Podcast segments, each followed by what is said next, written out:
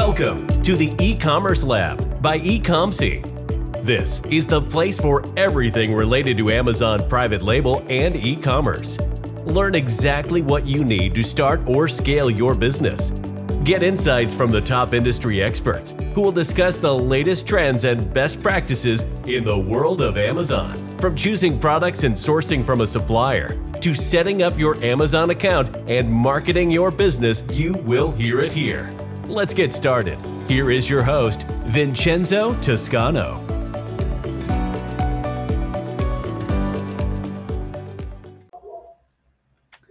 Hello, guys. Welcome to a new episode of the e-commerce lab by Ecomcy. My name is Vincenzo Toscano. I'm the CEO of Ecomcy, and today we have a special guest. His name is David Miller. He's the founder of the law office of David Ellen Miller, and they specialize actually around Amazon and account and listing suspension. So today that's going to be our topic. However, um, we're also going to be making sure that we t- touch topics around what are the, usually the things that we need to take into consideration to avoid this, and also expand the conversation aloud. What are the best practices? So now, without any further delay, how you doing, David? I'm doing well, Vincenzo. Thanks for having me. No, it's a pleasure. Thank you for coming. I know you have extensive experience on this space. I know you specialize around this. You have helped multiple people around helping getting their account and listings back. So it's a pleasure to have you here and of course spread the knowledge around this and how people can use also your services to to of course improve this experience on Amazon. yeah, yeah, absolutely. There are so many Amazon sellers just get hit with the random account suspension and their entire business is closed and there's yes. no warning. It's just a, a, a rand. It can be very random out of the blue. So some of the experience. Yeah. About, yeah, some of the things I'm going to talk about today are just some of those common reasons for suspensions uh, and how to try and avoid them to prevent them from happening. That's great. Yeah, I think one of the number one fear of people when they want to transition their business into Amazon, the first red flag that come to their mind is all the things that they see on the news of Amazon. One day they send you an email, they take all your funding, uh, they, they remove your listings. So I think it's great to have people in the space like you that specialize around this because I think that gives more confidence to people that it's not the end of the world. Of course, it's gonna happen. I, I mean, the biggest sellers always get their accounts sometimes sus- suspended or sometimes listings. It's just the day operations of working with Amazon. But as long as you follow the procedures, which which I guess today we're going to be touching and follow the Amazon rules, I think uh, everything should be fine, right? Yeah, yeah. You know, there's there's definitely there's no guarantees ever, but try most of the time when I get the phone call that my, you know, that an account's been suspended or a major listing has been suspended, now we have to work on getting it reinstated, right? So what I'd like to do today is avoid that situation entirely. So if I can address some of the common issues I see, you can hopefully avoid that from ever happening and then you won't have to call me at all, which is no one's happy when they have to call me. So that's you know that's that's that's what I'm here for. That's great. So one of my first questions I had in mind is, I think uh, I want to touch on what are usually the main things uh, by which people get suspended. So what is usually your experience, um, which is the main reason you see people getting their accounts down nowadays? So there are a lot of different areas. So today I'm going to touch on some of the more the more common ones, and just to kind of give you a brief overview of some of those topics, sure. verifications uh, related accounts, forged documents. I'm going to talk about drop shipping. I'm going to talk about inauthentics and used sold as new, um, mm-hmm. along with intellectual property infringement. So I think a good place to start is talking about what's called a business verification suspension. Yes. Uh, this is when a lot of sellers run into when they're trying to create a new hmm. account, mm-hmm. trying to register, they have all sorts of problems. So yes. I'm going to try and discuss some of those ways to avo- hopefully avoid ever running into that. So Amazon typically requires a business license, but as for a utility bill that's dated within 90 days. So typically that will they'll want to name an address that's visible on that. It could be a gas bill, an electric bill, a water bill, and then they'll want a bank statement and a valid credit card on file. Now, where most sellers run into trouble here, often it's not I would, I would, I wouldn't, I certainly wouldn't say always, but uh, I would say a fair amount of the time I've noticed it's sellers from overseas, so outside of the U.S., and yes. maybe there's trying to sell on the US Amazon US platform, so they mm-hmm. don't have um, an office here. They may not have a utility bill. Um, or if they do, if they're able to get one, it doesn't match some of the other information that they're looking for. So if you have a name and an address on a gas bill that's very different than the credit card you have on file, it's going to be problematic. And sometimes it's like, well, I don't have one. What can I do? What can I do? So there are other ways. You know, you can get a phone bill in your name. Mm-hmm. Uh, there are there are other ways of getting the account verified but you just the main thing is just being very careful that the information all matches up and if you're having a problem or there's something that maybe there's a document that you don't that you don't think you have or that you that you don't think you can get um, that's also where i can help because i've i've uh, seen different situations and lots of you know overseas sellers are able to sell on, on amazon us uh, sometimes just a matter of providing those documents in a concise way so that everything is very clear to Amazon. They need to know who's selling, who owns the business, and if there's any sort of discrepancy, that's where sellers run into problems. Yes, I, I fully agree with you. I think w- one of the important points you also touched on that is that this happen a lot with people uh, from outside of USA and I don't know if you also agree with this, but I think one of the main reasons when sometimes Amazon don't approve this documentation is also because of the language, right? I know that Amazon require a specific language eh, in terms of documentation. So I don't know if you can touch very quickly on that. Yeah. yeah. So there, I don't have the entire list in front of me, but Amazon has a list which you can find by a very simple Google search. They only accept certain languages. Yeah. Uh, there's a, I, from the last time I looked, I would say there's about 10 or 12 of them. There may be more now um, but there's random languages that they do not allow. So if you have information or you're providing some sort of utility bill in a language that Amazon doesn't accept, yeah, there's no chance of it even working. And one other thing, as far as business verifications, I've seen where up till this point, I've been talking about creating new accounts. Sometimes accounts that already exist, changing information on the account yeah. is also problematic. So I always advise if you don't absolutely have it 100% need to change it, just leave it. If there's yeah. a need for it, then we'll talk about how to go about it. Um, but you need to get in writing. You need to make sure it sounds crazy, but I've seen it come up so yeah. many times that I'm just, this is what you have to do. You have to contact seller support, get in writing that you're changing the information. This is what you're changing. Make sure they're cool with it. If they're cool with it, then you'll be fine. To be honest, I've seen even in those situations where Amazon suspends the yeah. account and then you have to the same. Yeah. You have to provide that info and show, like, look, here it is in writing. I have a screenshot of it. Amazon seller support said it's fine. Like, you know, what's the deal? Um, you have a much better chance of getting reinstated than if you don't have that at all. If you spoke on the phone, there's no proof of a phone call. I can't, you know, no one can provide that in a document, you know. So yes, there's some of the things that I would advise.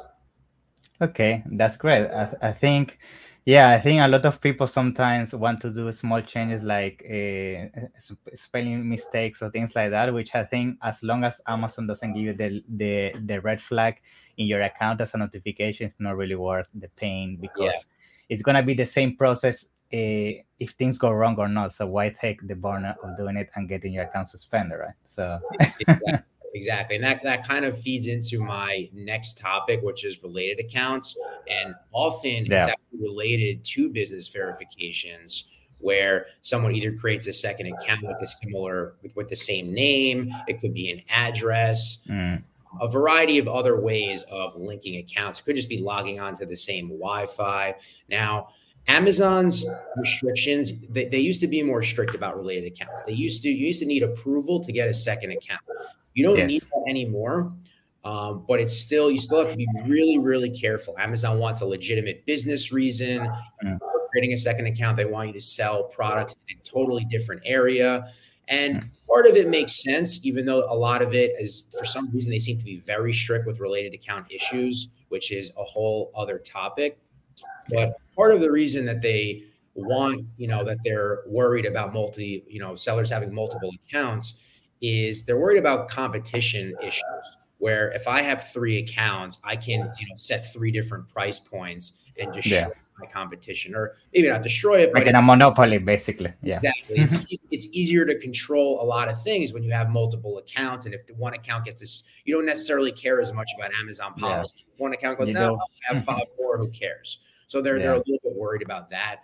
Um, it's just something to keep in mind and to be careful with that if that does happen, just follow follow the rules and make sure that if the account ever gets suspended, you have a you have a solid argument as to why the second account was created. Because for some reason, I've noticed U.S. sellers get dinged for this. U- U.S. and European sellers, I'd say, would get get dinged for this more than anyone else.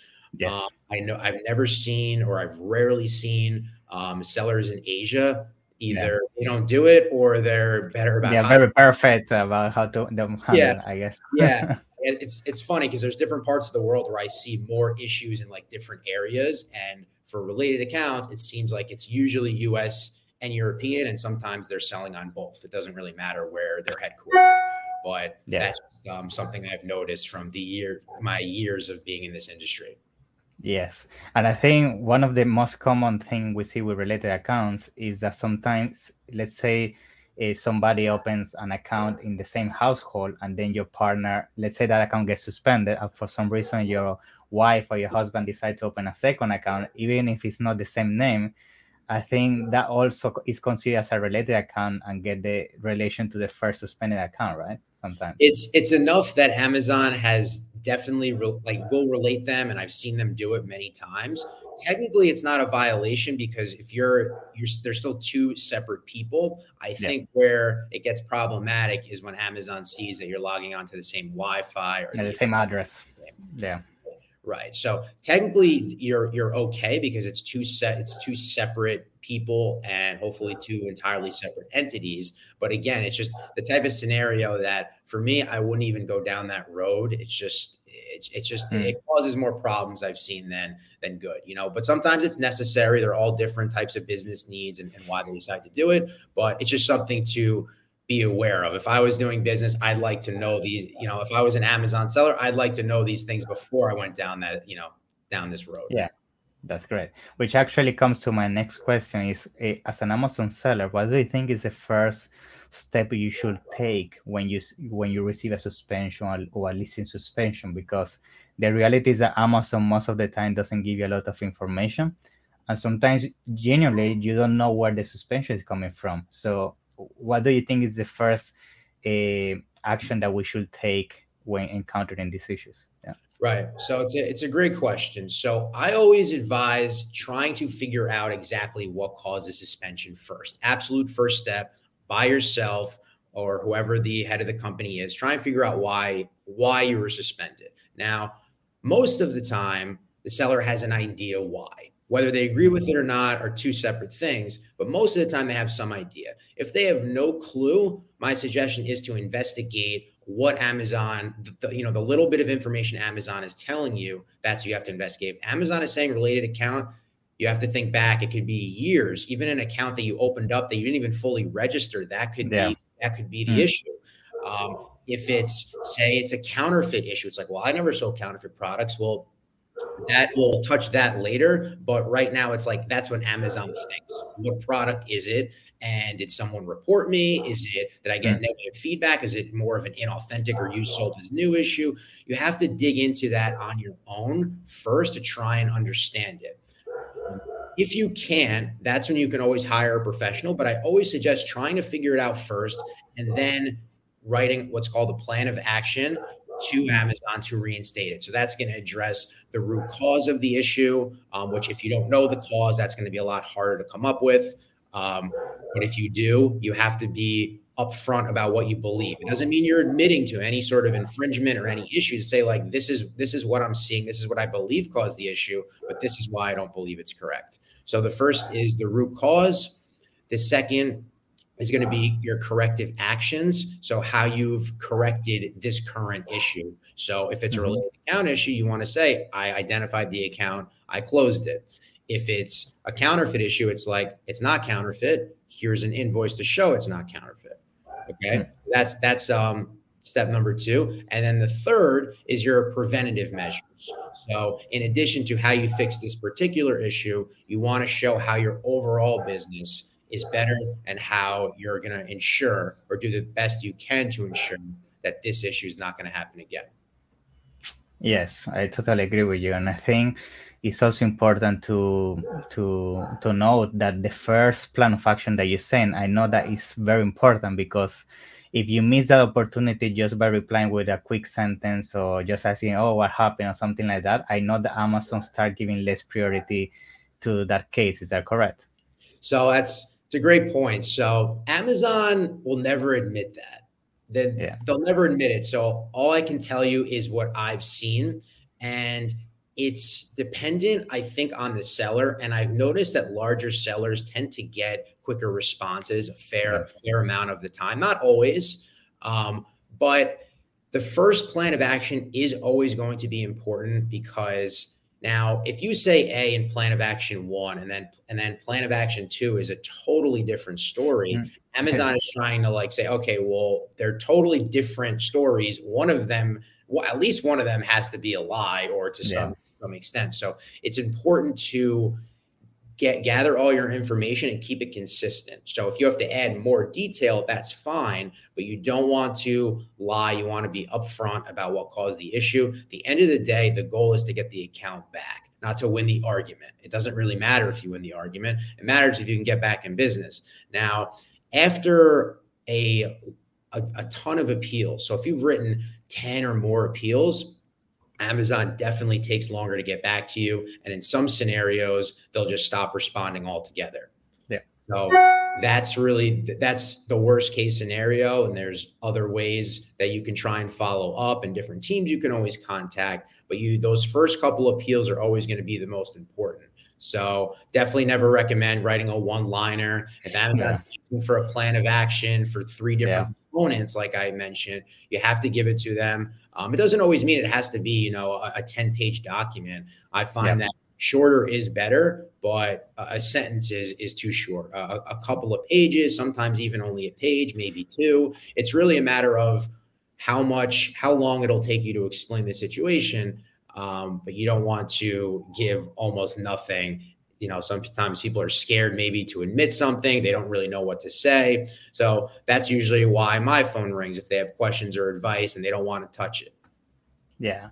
Yeah I, I think the reason why i made this point is because i know a lot of people and customers that have worked with us what they do is that the first plan of action they use it as a trial to see if they can fix it. Yep. and when they cannot fix it they go to people like you. And, and i always advise to go straight to people like you because the number one mistake I see is what you just mentioned. They say something in the first plan of action, but then when people like you go in in depth and see the issues another thing, then they start the confliction, and it's a nightmare. yeah, yeah, it is. Honestly, yeah. I, I always recommend you know giving it a shot on on your own if you're a seller. Uh, sometimes the issue is rather simple, so it really depends on the issue. You know, if it's a patent infringement issue, it's it's you know more likely that you're going to want to hire a patent attorney. Um, but mm. if it's an inauthentic and there's you know a few negative comments and you can really explain it yourself, I I always say give it a shot. And then you know if it doesn't work or you have additional questions, then you can always contact somebody. But that's always the way I always you know recommended going about it, depending on the issue. And of course, you know some of it depends on business risk and how risky. Yeah, of course. If you're in a position to hire a professional, there's all different situations. But I never think it hurts to try on your own. If it doesn't work, then you can look elsewhere. Yeah, that's great. Good, good answer. And now, uh, another question I would like to touch is uh, I think we, we have touched already the related accounts, uh, verification. What are the other common suspensions you usually handle and, and also rare a suspension, if you can mention them? And what is usually the root cause of those, if you can just touch the basics? Yeah. Sure. So, one of i would say the hardest suspension to overcome and i'm just going to touch upon it briefly because it's a very simple issue it's forged and manipulated documents so sometimes amazon will ask for documents and sellers will either provide them with a document that's edited or maybe they didn't have the document they didn't know what to do it's the worst thing you can do on amazon because if amazon catches you it's as close to being blacklisted as you can get so it's it's very difficult. I don't even accept forged and manipulated documents most of the time because they're so difficult to overcome. Um, yeah. But I, I, will always be upfront that they're very difficult. I can always try, but the fact of the matter is, is typically those cases are the documents weren't legitimate. So now Amazon just doesn't trust the seller. Yeah. They're worried about it. But with that being said, I've seen Amazon make mistakes too. And these types of cases are very, very different. So what I'm talking about here is sometimes what sellers will do is they'll write something um, with it could be a sharpie or you know marker or a pen um, on the invoice itself, and then they scan it in so it could have um, you know whatever sort of note that someone wrote on it, or they'll black out the price. Yeah. I've actually seen these things turn into what's you know forged and manipulated documents according to Amazon because they're seeing mm. like writing on it and Amazon's bots flag it. So that's totally different. Um, so you probably know what I'm going to say here. I wouldn't write anything on these invoices ever. Yeah, it's very common to people do. Sometimes just for reference, you write things. Uh, I didn't know that was a thing. So it's, yeah, yeah, yeah, it doesn't that doesn't come up too often, but I have seen it. Most of the time when it's forged or manipulated, it's it's usually you know a, a, document that wasn't legitimate that was submitted because the seller didn't have another place to turn. They didn't have an invoice, so they made one. Whatever the case is, with these with these issues, with someone just writing on is obviously it's not a forged manipulated document. They just yeah. wrote something on it. They blacked out the pricing. The funny part is Amazon actually tells you in their notices that you can redact, you can cross out the pricing information. And then I would see that sellers would do it and they get flagged. So I, I, would always tell them, don't redact it. Amazon doesn't care what you're selling these for. Just just leave it. So that's great. I mean, that's a great tip. I, I, I didn't know that.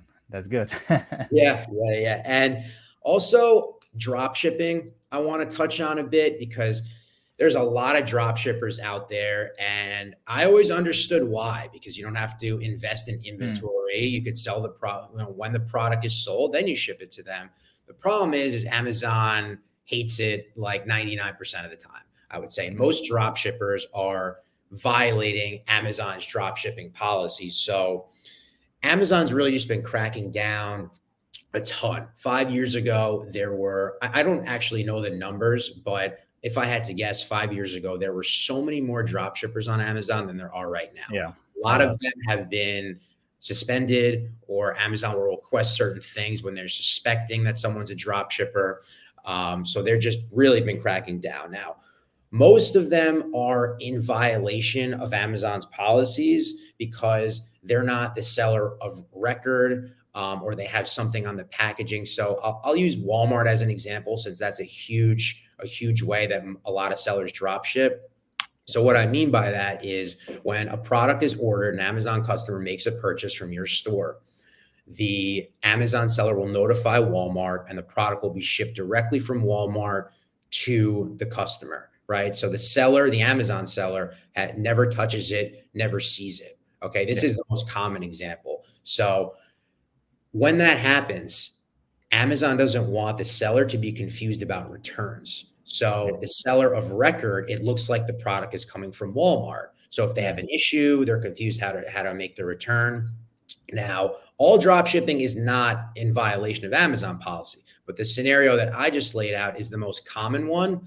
Yeah. And it makes sense why because, you know, if you have to ship the product to your own warehouse, put in, you know, make sure that they know you're the seller of record, take out any anything that notifies the seller that it's coming from Walmart, there's additional labor that doesn't make sense anymore. Yeah, exactly. So you have to basically make sure that you're the only one identified and that there's no hint of Walmart on the external packaging. It could be uh, any any slips inside the package, anything like that. It has to show that you're the seller of record and that they would have no idea who else it came from. If you're doing that, then you're fine. The problem is, is most drop shippers aren't.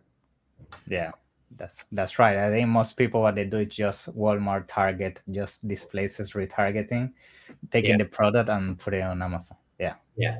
Exactly. So that's that's basically um, where drop shipping is at. I would say now, and again, it, it's the same scenario where if you do get suspended, you have to come up with those three components: the root cause, uh, corrective actions, and preventative measures. Um, and drop shipping is is also a difficult one now. So it's if Amazon finds out that you're a drop shipper, it makes it it makes it a lot tougher to to get mm. back on. Okay, that's great.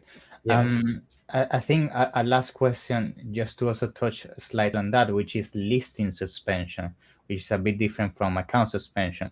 So, what is usually would you say are the main suspensions you see around listings, um, and the reason behind them as well? Yeah. So the most common are, I would say, inauthentics, used sold as new, and intellectual property. So I'll start with inauthentics and used sold as new, just because there's a lot of crossover between the two.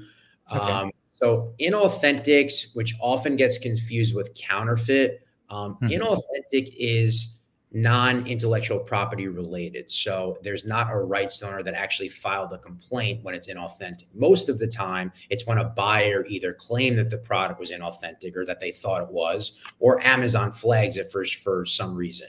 Uh, maybe depending on your reviews or whatever Amazon system, you know, whatever they decide to flag it.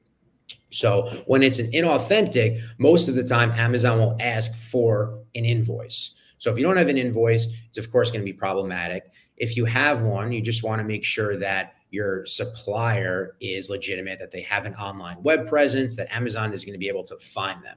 If there's no online web presence this day and age, it's going to be very tough for Amazon to accept the invoice. You know, hmm. I've seen I've seen some I've seen scenarios where suppliers will be accepted for a while and for whatever reason Amazon decides that they don't want to accept them anymore. Hmm. Um, so yeah. there's all sorts of reasons. The best, the best thing that I can advise is really just you have to vet them. You have to just make sure you know you're never going to know hundred percent, especially if you're buying in bulk. But a lot of suppliers come with reputations like any other business industry. Um, and if the price point is too good to be true, it's also yeah. have to be a little bit suspect where it's like, okay, well, what's what's going on here? You know, mm-hmm. the price in stores are being sold for twenty dollars. This guy's offering them for five. You know, a lot of yeah. times it's it's a little shady. Um, but inauthentics are that they also can be account suspension related, but listing mm-hmm. suspensions they happen all the time. And mm-hmm. used sold as new same same sort of thing. So often what happens there is Amazon or a buyer is suspecting that you're listing a product as new, but you're mm-hmm. delivering used goods. And usually, what this has to do with is the product either being damaged in transit, uh, maybe someone's you know not careful, or you know the box looks like it's dented, or maybe, refurbish or something like that refurbish right or maybe the product is broken or it's missing has missing parts or the mm. you know hmm. the box looks open and a lot of you know there's a lot of different reasons why that may be the case sometimes it's news to the seller they have no idea it's the first time they heard it other times the products happen to be refurbished and they are it's it's actually a legitimate claim so it really depends on the situation. In general, though, used sold as new issues are relatively on the easier side to resolve compared to some of the other topics we've discussed so far. Um, same thing with inauthentic, as long as you have an invoice to actually show it. If you don't, of course, for obvious reasons, it's going to be a bit tougher. Um, and then I want to touch on intellectual property because that's a, a huge one for listing suspensions. And it's really trademark, copyright, and patent complaints. Um, not going to go through all the all the details today, but basically, when someone files a complaint, Amazon will ask you to reach out to the rights owner to try and resolve it directly with them. Usually, with intellectual property, that's when a lot of sellers tend to involve lawyers. So, um, I would say a fair percentage of the time my phone rings, it's intellectual property related. Um, and sometimes mm-hmm. it's a bigger issue of an account also being suspended associated with it, but not always.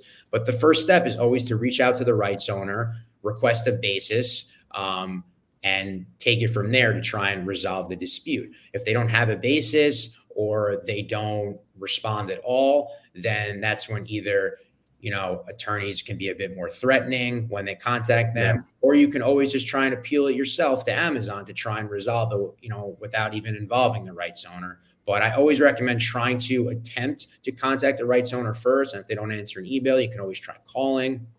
And at the very least, you can show Amazon you did everything you could to try and get in contact with that rights owner. And what I typically do is I use that in the plan of action or in the appeal, show them like, look, here's the correspondence. We we tried reaching out as you requested, and I haven't heard anything back. That's great. I mean, very useful. Thank you for that. Appreciate it. Yeah. So um, now I think just to conclude um, today's episode, I just wanted to ask you: Do you have any final maybe tips or mistakes that people should avoid in general around account suspensions and listings, and um, how, how why usually you advise around that? Basic mistakes that you see people doing, maybe. Yeah. Um, basic mistakes I would say are when sellers aren't truthful when they contact Amazon. They don't really think through um, some of the important issues before mm. or actually sending it. You know, if you're if if Amazon requests a plan of action or an appeal, make sure to digest it. You know, always after a lot of sellers want you know every you know everything resolved immediately, which I always understand because it's when a product is down, you want to continue selling as quick as you can. But sometimes you have to think about like how how do you how you're going to respond. You know, um, and another common mistake I would say is emotional appeals. Hmm, so yeah. playing on emotions, it's yeah. I, have seen sellers do it. Amazon just doesn't care about it. Unfortunately, it's not going to help. Um, yeah. It's not going to do anything. So I, I just would totally avoid it. And then just just keep a record of all your documents. Make sure you have invoices. It's not a matter of really if an issue happens on Amazon when you grow. There's always it's it's really more of when, and you hope yeah. It's not a significant one, but you have to prepare like an issue may come up. So that would mean, you know, with products you're selling, you know, make sure you have a database where you have your invoices, you have everything you're going to need if something ever happens. That's great. Yeah, I think those are very useful tips, especially the emotional side of things. I know yeah. when you receive that suspension, you get a bit sometimes crazy, and I think that can get, make things worse. Yeah. But but now, David, thank you. I mean, I appreciate all the knowledge you dropped today. It's so valuable. Uh, even myself, I learned something new about the recipe, so I'm gonna start implementing that. now, uh, for people uh, that watch this episode that want to reach out and get um, in touch with you around your services, or maybe just ask some questions, where people can usually find you.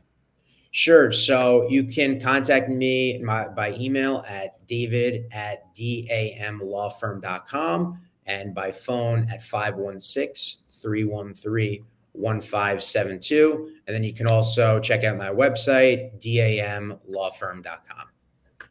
That's great, David. Thank you very much. Once again, eh, I appreciate your time and see you in the next one. Okay. Take care. Thank you so much. Bye bye. Bye. Thanks for listening to the e-commerce lab by Ecomcy. Be sure to subscribe so you don't miss an episode. While you are at it, we would appreciate it if you could leave an honest rating and review on Apple Podcasts, Spotify, or wherever you listen. That will make it easier for others to find out about the show and benefit from it. Want more? Visit our website at www.ecomcy.com where you can get your first consultation for free. Or Find us on Instagram, Facebook, and LinkedIn at Ecomcy.